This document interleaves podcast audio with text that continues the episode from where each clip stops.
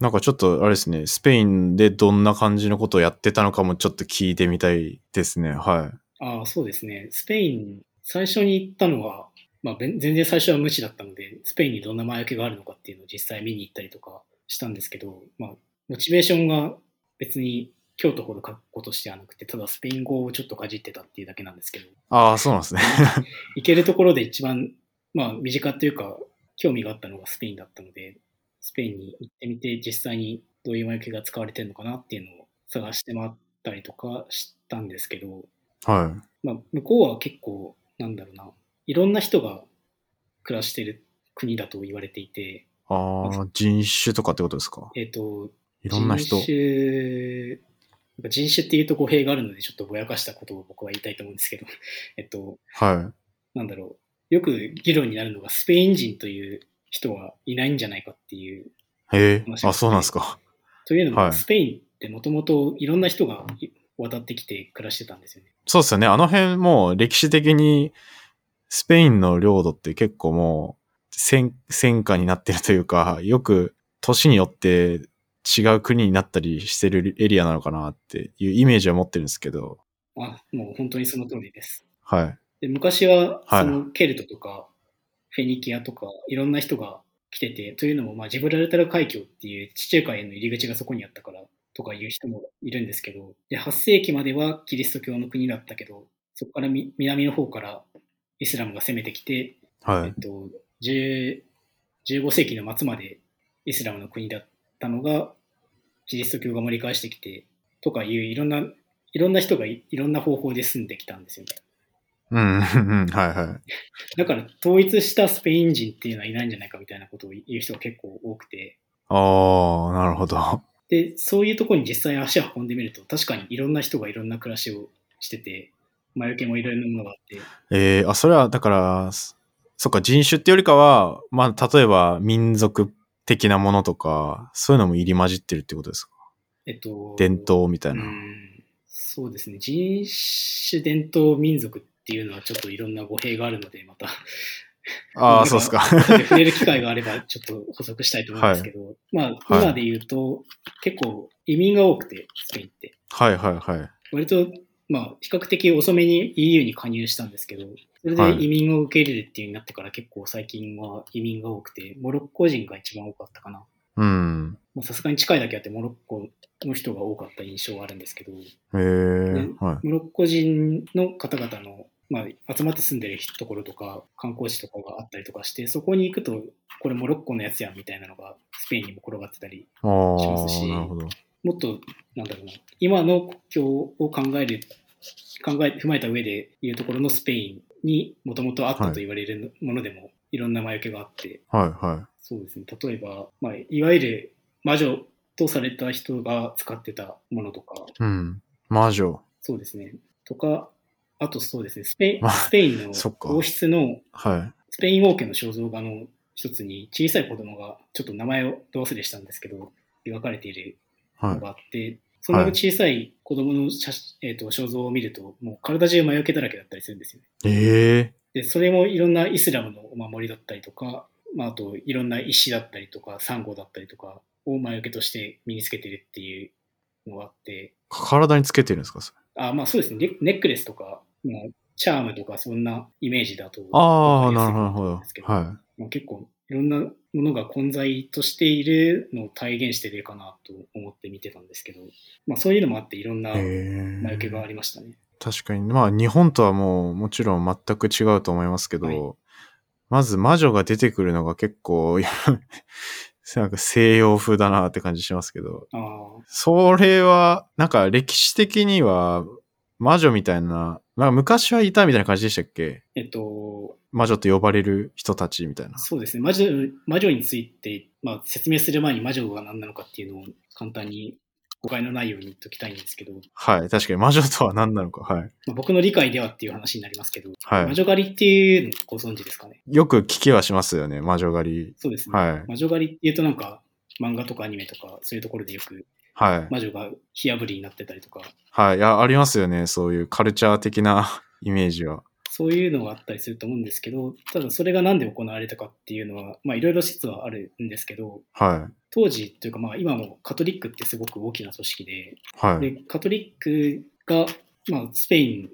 で最も多く多くというか広く信仰されている宗教宗教の一つだとは言われて、でそれは当時も変わってないことなんですけど、ただそのん。大きい組織であるカトリックの権威がちょっとぐらついたことがあったんですね。はい。ではいこのままではいかんっていうことになって、カトリックじゃない宗教を名乗る人とか、うん。逆にキリスト教の地位を貶めるようなことをする人たちを取り締まろうっていう話になったのが、魔女狩りの、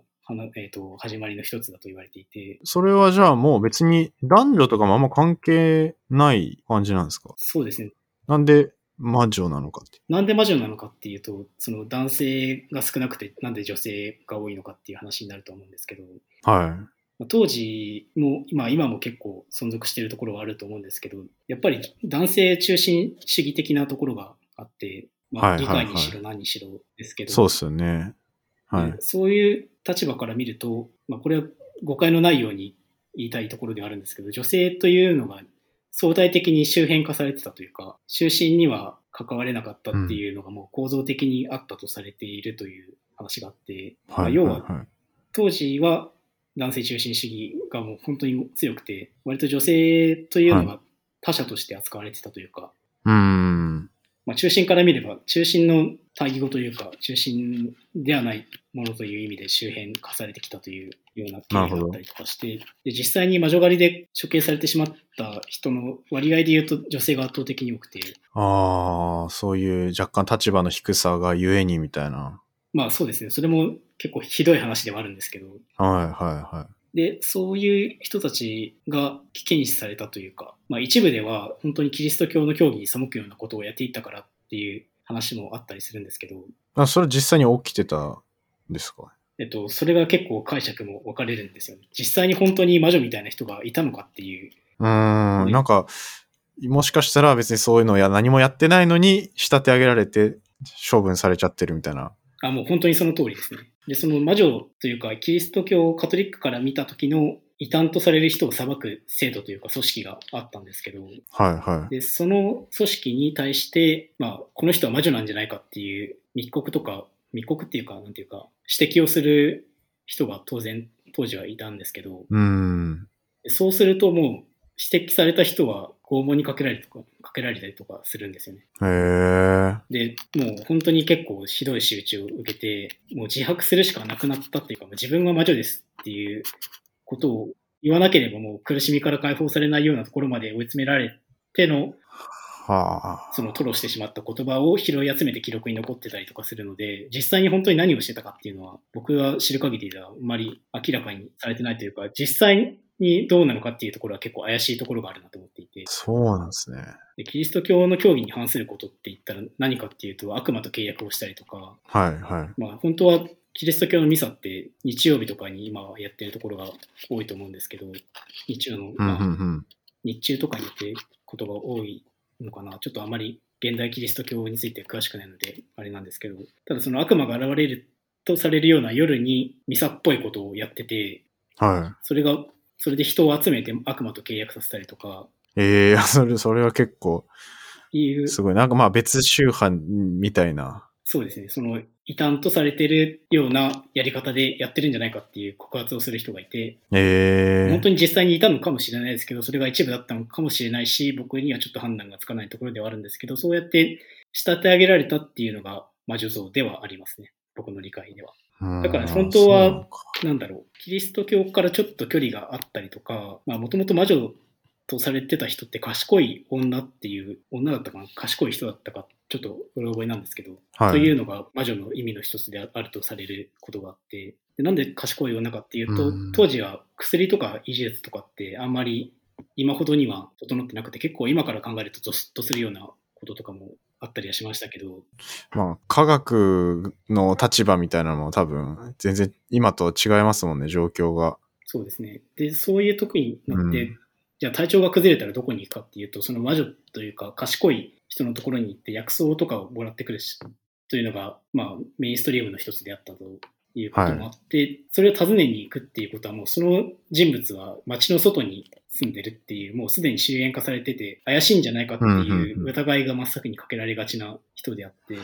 ああ。で当然その薬草の知識とか、知識とか使い方とかを熟知してるってことは、相応の年を、年と経験がある人だから、まはいはい。魔女といえば森に住んでる老婆みたいな確かにそのイメージ固ですよね定観念。が押し付けられたというような感じではあると思います。ええなんか魔女の隠れ家的なイメージはその周辺部だったからみたいな。そうですね。そういうイメージが、まあ今なんかかなり増幅されてそうですけど、いろんな。ああそうですね。魔女イメージについては結構最近になってうというか、ん。えっと、映画とか小説とかそういうのがですよね。なんか、流行ってきてから擬革されたというか、別に今魔女っていうと、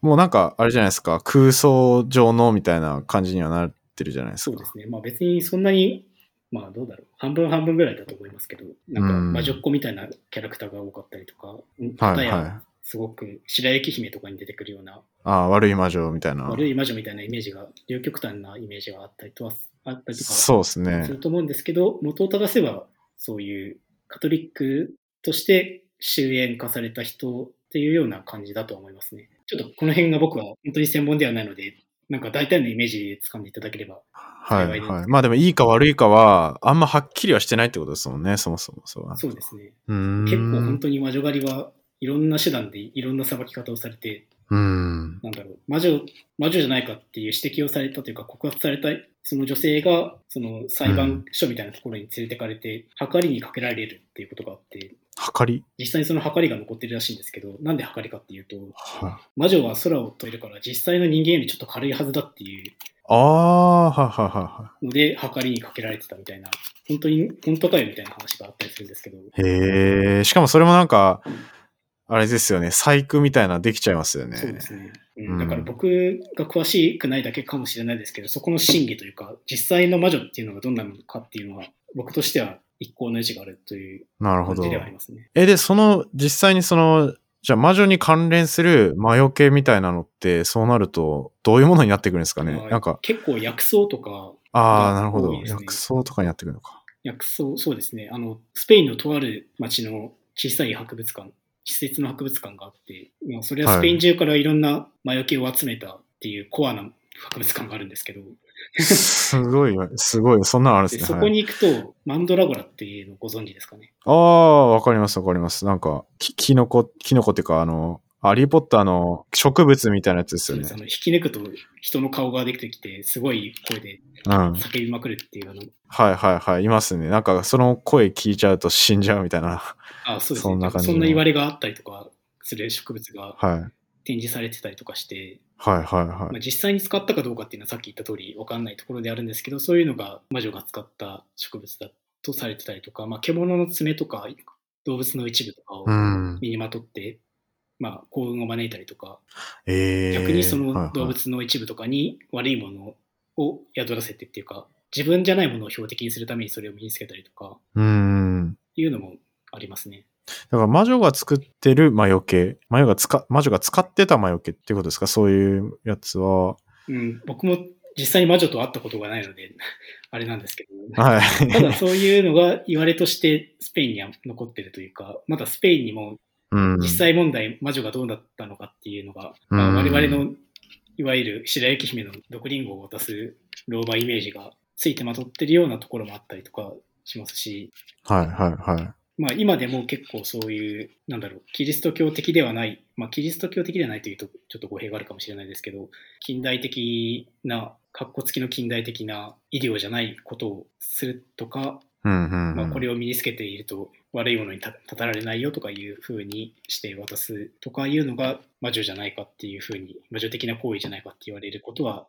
ちょくちょくはありますね。あ、でもそれが一応今も伝わってるところはあるっていうことですか？そうですね伝わってることはありますね。実際実実際にでも魔女を想定する実際に特定の人物が魔女だっていうようなことが大事というよりもはい。なんだろう架空でもいいから魔女っていうのを想定するのが大事なのかなというところは僕はうすうす感じていてはいはいはい。まなんか悪いことがあったらどこかそういう悪いことを、なんだろう、呪いみたいなのをかけれる能力がある人がやったんじゃないかっていうふうな疑いはかけれるんですけど、実際問題そういう人物がいるかどうかっていうのが大事というよりも、まあ、想像の上であっても、そういう人が攻撃してきたっていう前提の上で何か処方をする方が、なんか割と一般的と言わまでは言わないですけど、まあ、やられてるようなところではやられてるという感じですかね。だから人間、あれですよね。何かそういうことがあったときに、他のそういう存在しない架空のもののせいにするとか、うん、あとは、辛い時に信じるものがあって、もともと多分、その宗教でいうところの何かを信仰したいみたいなのも、別にそこに本物が存在するかどうかってあんま関係ないじゃないですか。そうですね。そういう感じですよね。それが実態がありすぎたらありすぎたで多分問題になり、なるというか、激しい方に行くじゃないですか。偶像崇拝みたいな。そうですね。だからそれの逆みたいな感じですかね。魔女で言うとなんかこういう悪いことが起きたら、とりあえずそれのせいにするような風潮があるというか。そうですね。まあ、ただ魔女だけが悪いってわけでもなかったりはするので、はい、ちょっと、まあ、それは本当に国とか地域とか村単位で結構言われが違ったりするので、まあ、これがこうだと断定しにくいところではあるんですけど、まあ、ただ日本でも結構聞くところの話ではあると思うんですよ。もう本当に辛い時に神様頼みするしかないけど、うん、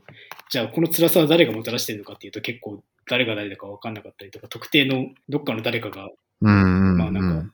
呪いをかけることのできる人にお願いをしたんじゃないかみたいなことを、まあ、言う時もあったりするっていうのが、なんとなくあると思うんですけど。はいはい。あ、いや、ありますね。そういう。まあ、そういう感じで。よくわからん。本当よくわからん、ね、何かのせいにしたいみたいな。なんか何何かのせいにしたいみたいな。うん、なんだろうな。なんかあった気がするけど、ちょっとずれるかもしれないですけど、はい、その、雷がめっちゃ鳴って、はい、その、おへそ取られるよみたいな。ああ、誰が取るのかわかんないとか感じですか？あるじゃないですか。いや、ああいうのも、あれは何、何でしたっけ？誰にでしたっけ、うん、雷が取るとへそを、あの、夜に爪を切るなみたいな感じですかね。ああ、そう、そうですね。なんかそういう。夜、夜。雷、雷様か。なんか雷様におへそ取られちゃうよとか、うん、そういうのもよくわかんないし、なんか、そういうよう、ようわからん言われみたいないっぱいあるなって思いました、今。そうですね。まあ、なそう考えると。日本の文脈で言うと、結構その、何々をいつしたらどうなるみたいなことわざ的なことがいっぱいあると思うんですけど、はいはい。うん、まあ、それはある種経験則から来たただの忠告かもしれないし、例えば、夜炭を切るなっていうのは、昔はその、今ほど、今は夜も明るく過ごせますけど、昔は手元が暗くて、まあ、あっても油をつけた紙を燃やしたろうそくみたいなものしかなかったりとかして、はいはい、そんなことをしていると、爪切りで怪我をして親の死に目にも会えないほど怪我するぞっていうような忠告の意味があったのかもしれないですし、うんうんうんうん、夜にお金を数えると泥棒が入るとか、本当に泥棒が入ったからそういう忠告があったのかもしれないし、ただまあそういうのとかも含めて、じゃあ誰が親の死に目をに会えなくするのかとか、どこの誰が泥棒に入るのかとかまでは特定しないので、そうっすよね。とにかくその、誰かわかんないけど誰かのせいにされるっていうのの一つで、まあ、スペインの文脈では魔女が候補に上がってくるみたいな関係ですかね。なるほどなただまあ本当にさっきも言った通り、本当に魔女がいるかどうかは僕も定かではないので。そういう使われ方としての魔女か。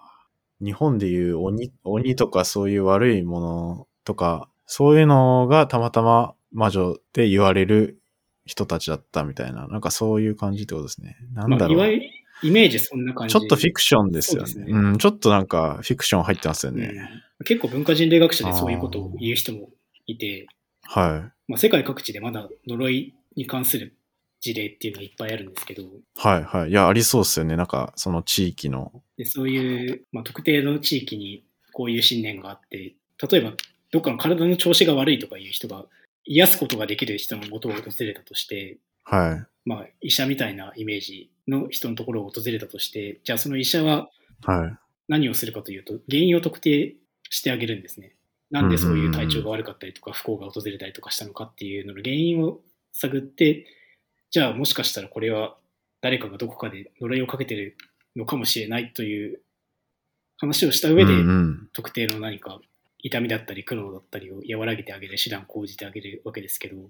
はい別に。そこに特定の誰かを糾弾するというようなことが想定されるケースは全部が全部じゃなくて、ああ、確かになんか浄化みたいなイメージ。エクソシストとかもそうじゃないですか。ああ、そうエクソシストとかも、エクソシストはキリスト教の話なので、あれもなんか悪魔に取り憑かれたりした人から、まあ悪魔払いみたいなことじゃないですか。それってでも、言ったらでもまあ悪魔が悪いものの対象みたいになってる。でまた違うんですかね。ただ呪術師とかの場合は特定の人物が想定されているので、悪魔っていう漠然とした存在ではないないという点では違ってますし、そもそもキリスト教の大方の流れとしては悪魔っていういうものを許さないというか、存在そのもの自体が許されないみたいな。ああ、なるほど、なるほど。別に神神様の対義語が、対義語っていうか対立するものが悪魔っていう、もうその前提がダメだっていうような結構、なんていうの、そっか痛烈な意見もあったりするので、別にそれは同じケースだとは言い難いですけど、まあその呪術者、呪術をすることができて、誰かに呪いをかけてるという、そういう人が特定されるのが大事というよりも、実際にそういう人がいるという想定のもとで苦しんでる人とか、被害を被った人に対処していくっていうのが、まあ大まかな流れのよくある、よく聞くパターンではあると思いますね。なるほどな。いや、そう考えたらいろんなパターンありますね。それはですね、結構文化人類学の最初の頃から言われてきた、もうずっと研究されてきたうん分野なので、研究はいくらでも探せばあるところではあるんですけど、うん、いや、めっちゃ、めっちゃありそうだな。各地域ごとにあるだろうし。へえ。まあなんか今補補足すると、今、特定の地域で特定の信仰があるっていうふうに、あえて言葉を選んだんですけど、なんかはい信じるっていう言葉一つとっても人類学の研究があって、信じる。はい。これも本当に話半分で聞いてもらったらいいんですけど、僕の理解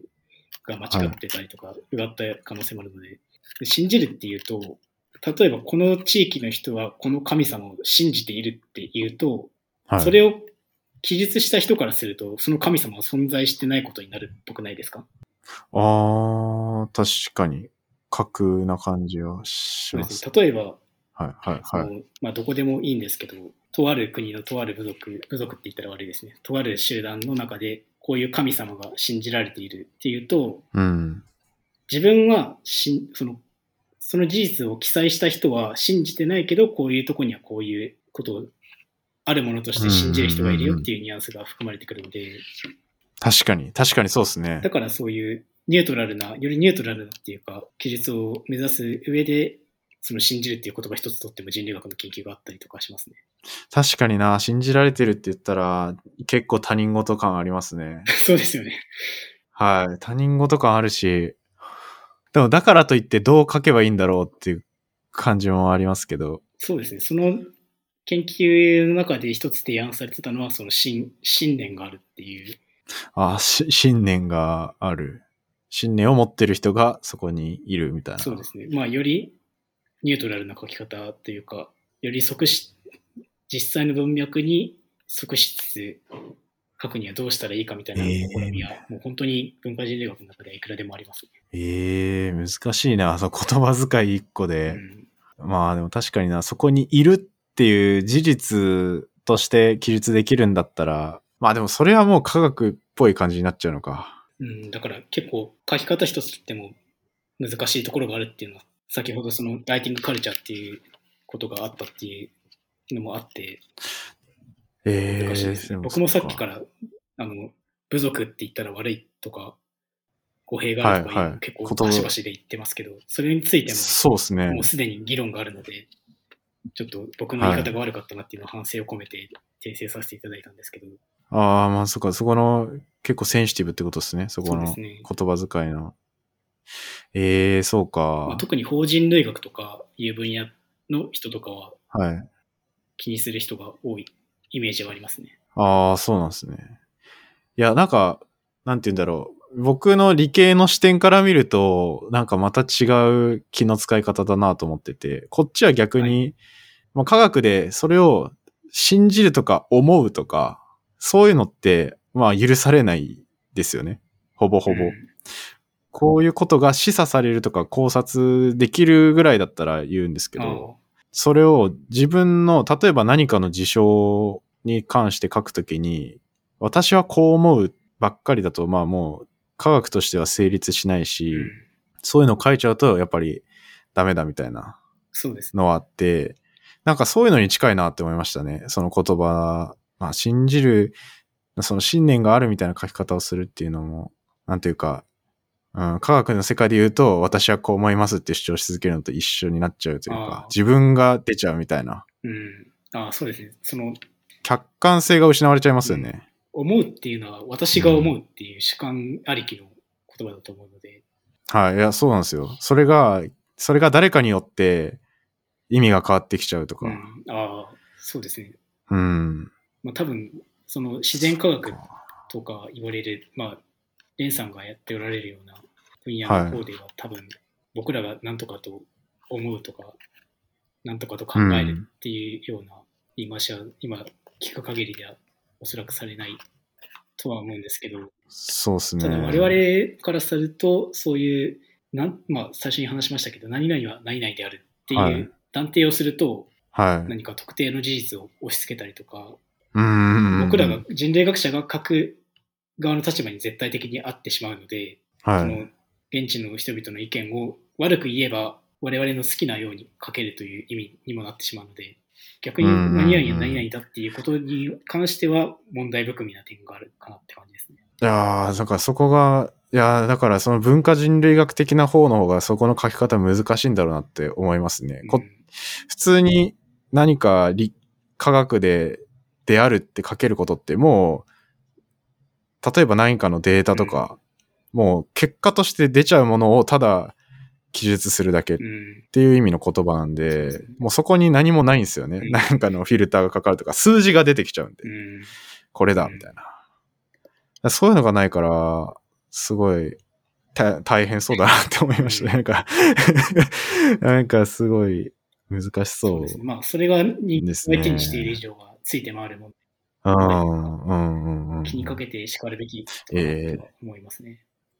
えー、でもなんか面白いですね、そこの、そういう。ちなみに最近割とその理系の研究室で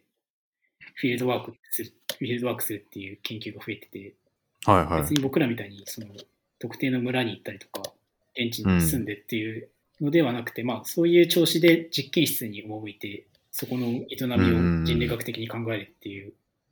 研究も最近増えてて、えー、なんだろう、例えば病院で研究されてた人がいて、まあその人類学者自身が医者でもあるので、そこに入りやすかったっていうのもあったかもしれないんですけど、高血圧症の患者さんたちを対象にフィールドワークをしたっていうような話もあって、うん、うん。なんだろう、まあ、大元にあるのは科学的な事実とされるものっていうのは、その研究者ががアプローチしていって発見されるのを待ってるっていう状態ではあるかもしれないけど、ただそれだけではなくて、はい。いろんなものがいろんなつながり方をしたことによって出てくるもんだっていう考え方があって、例えば、うん、うん、うん。その何か特定の働きをする菌を発見しましたっていうことは、ただ実験者が、実験してる人がそれを見つけたっていうのみならず、まあ、それを見つけるに至るためのプロセスがいっぱいあると思うんですよね。はいはい、はい。例えば、その、もうそもそもの話、研究費をどこから取ってくるとか、はい。その機材を使う技官さんをに手伝ってもらうとか、まあ、うんそこのラボの所長みたいな人だったら、それを手配して運営するとか、そはいの科学技術の、科学技術とされるというか、まあ、実験に使う装置一つとっても、そこにはその事実の発見に関与してくるわけですよね。というのがいっぱいいろんなアクターがつながってきて、そういう事実が見つかるというふうな分析をするような人も結構多いですね、最近。うん、面白いな。なんかまた全然違う考え方だ。まあ、本当に世界中のいろんなところに人類学者いるなって思いますね。へえ。いや、面白いな。ちなみになんか今後やりたいこととかってあったりするんですか？ああ、そうなんですねか。最後に聞いてみたいなって思うんですけど。うん。やりたいこと、うん。まあ、とりあえず僕は今スペインに戻って調査を再開したいなという気持ちがすごく大きくて、まあ、とりあえず研究は本当に現地の人に支えられてできることなので、はまあ、恩返しという意味も込めて何かしらの形に、まあ、まとめられたらなというふうには思っていて、で、まあ、それなんか論文みたいなとかそうです、ね。まあ、論文のしかり、ですね。はい。まあ、学位を取るための論文しかり。はい。で書けたらなというふうには思っていて、別にはい。それは、実は別にその魔女とか魔除けに限った話でもなくていいというか、それに特化するはい。ことにはあんまり今こだわってなくて、別にああ、ってなると、なんか、その、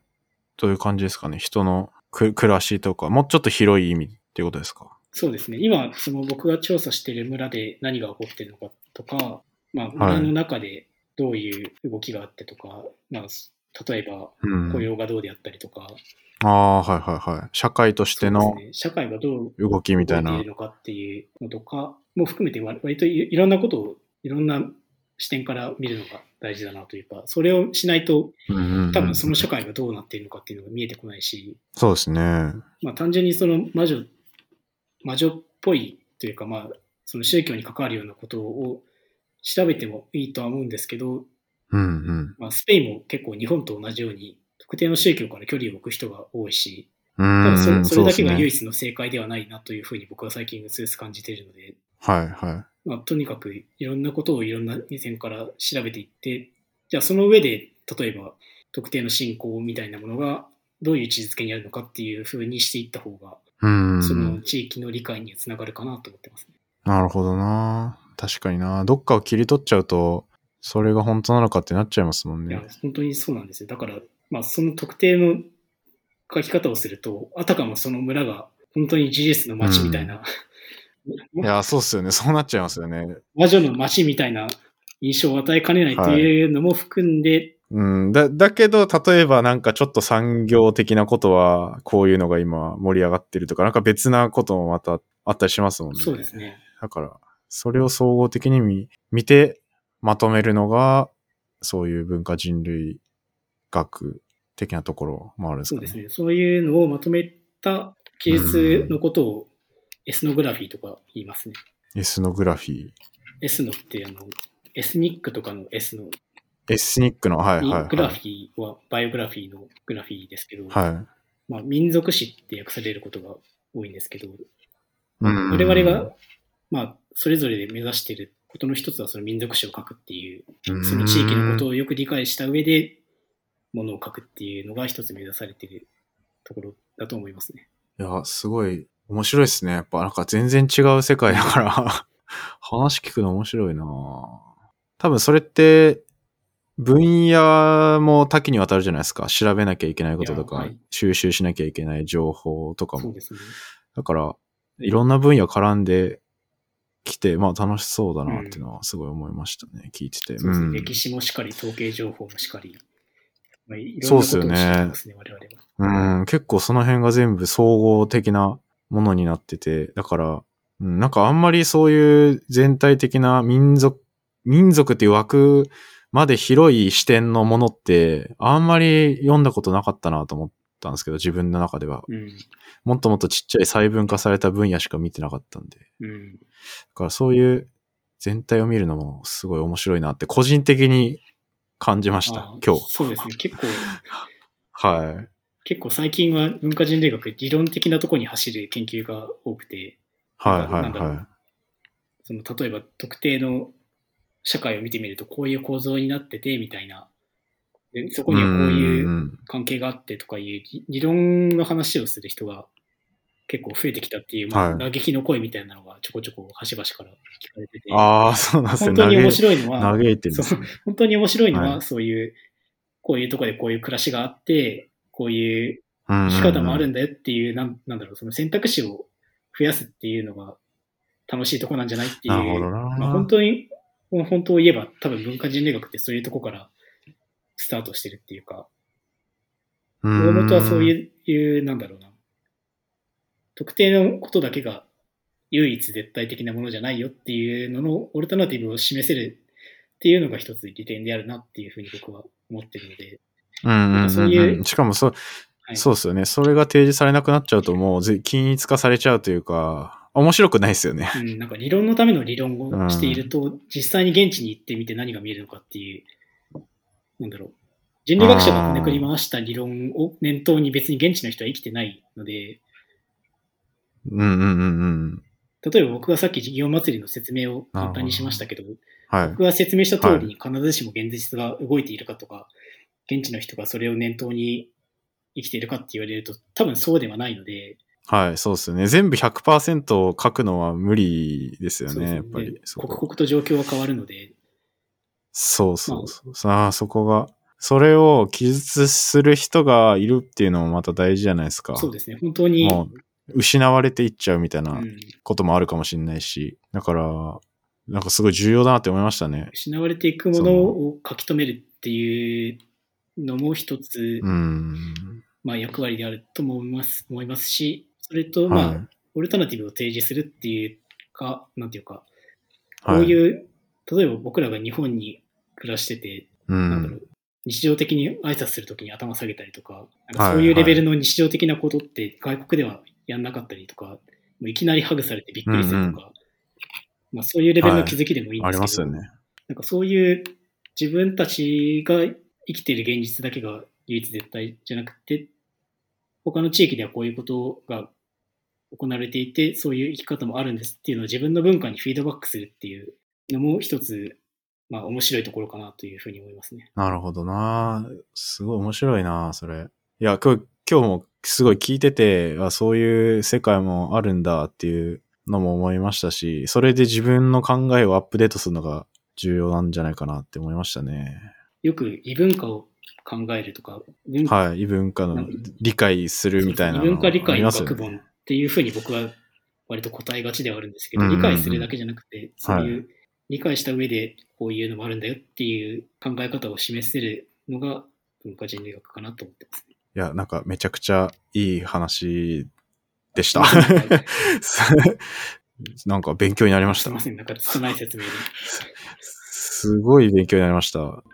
いや、全然触れてこなかったところだったんで。え本日のゲストは土屋凛さんでした。ありがとうございました。ありがとうございました。シーズン12、魔除けと文化人類学の世界をお聞きいただきありがとうございました。途中で理系と文系の違いみたいな話も出てきて、普段は理系の方とお話しすることが多いので、とても新鮮でした。次回シーズン13はアロマの世界です。ゲストとしてアロマセラピストの方が登場します。僕は科学者視点でアロマのことについていろいろ聞いてみたので、ぜひそちらも楽しみにお待ちください。ありがとうございました。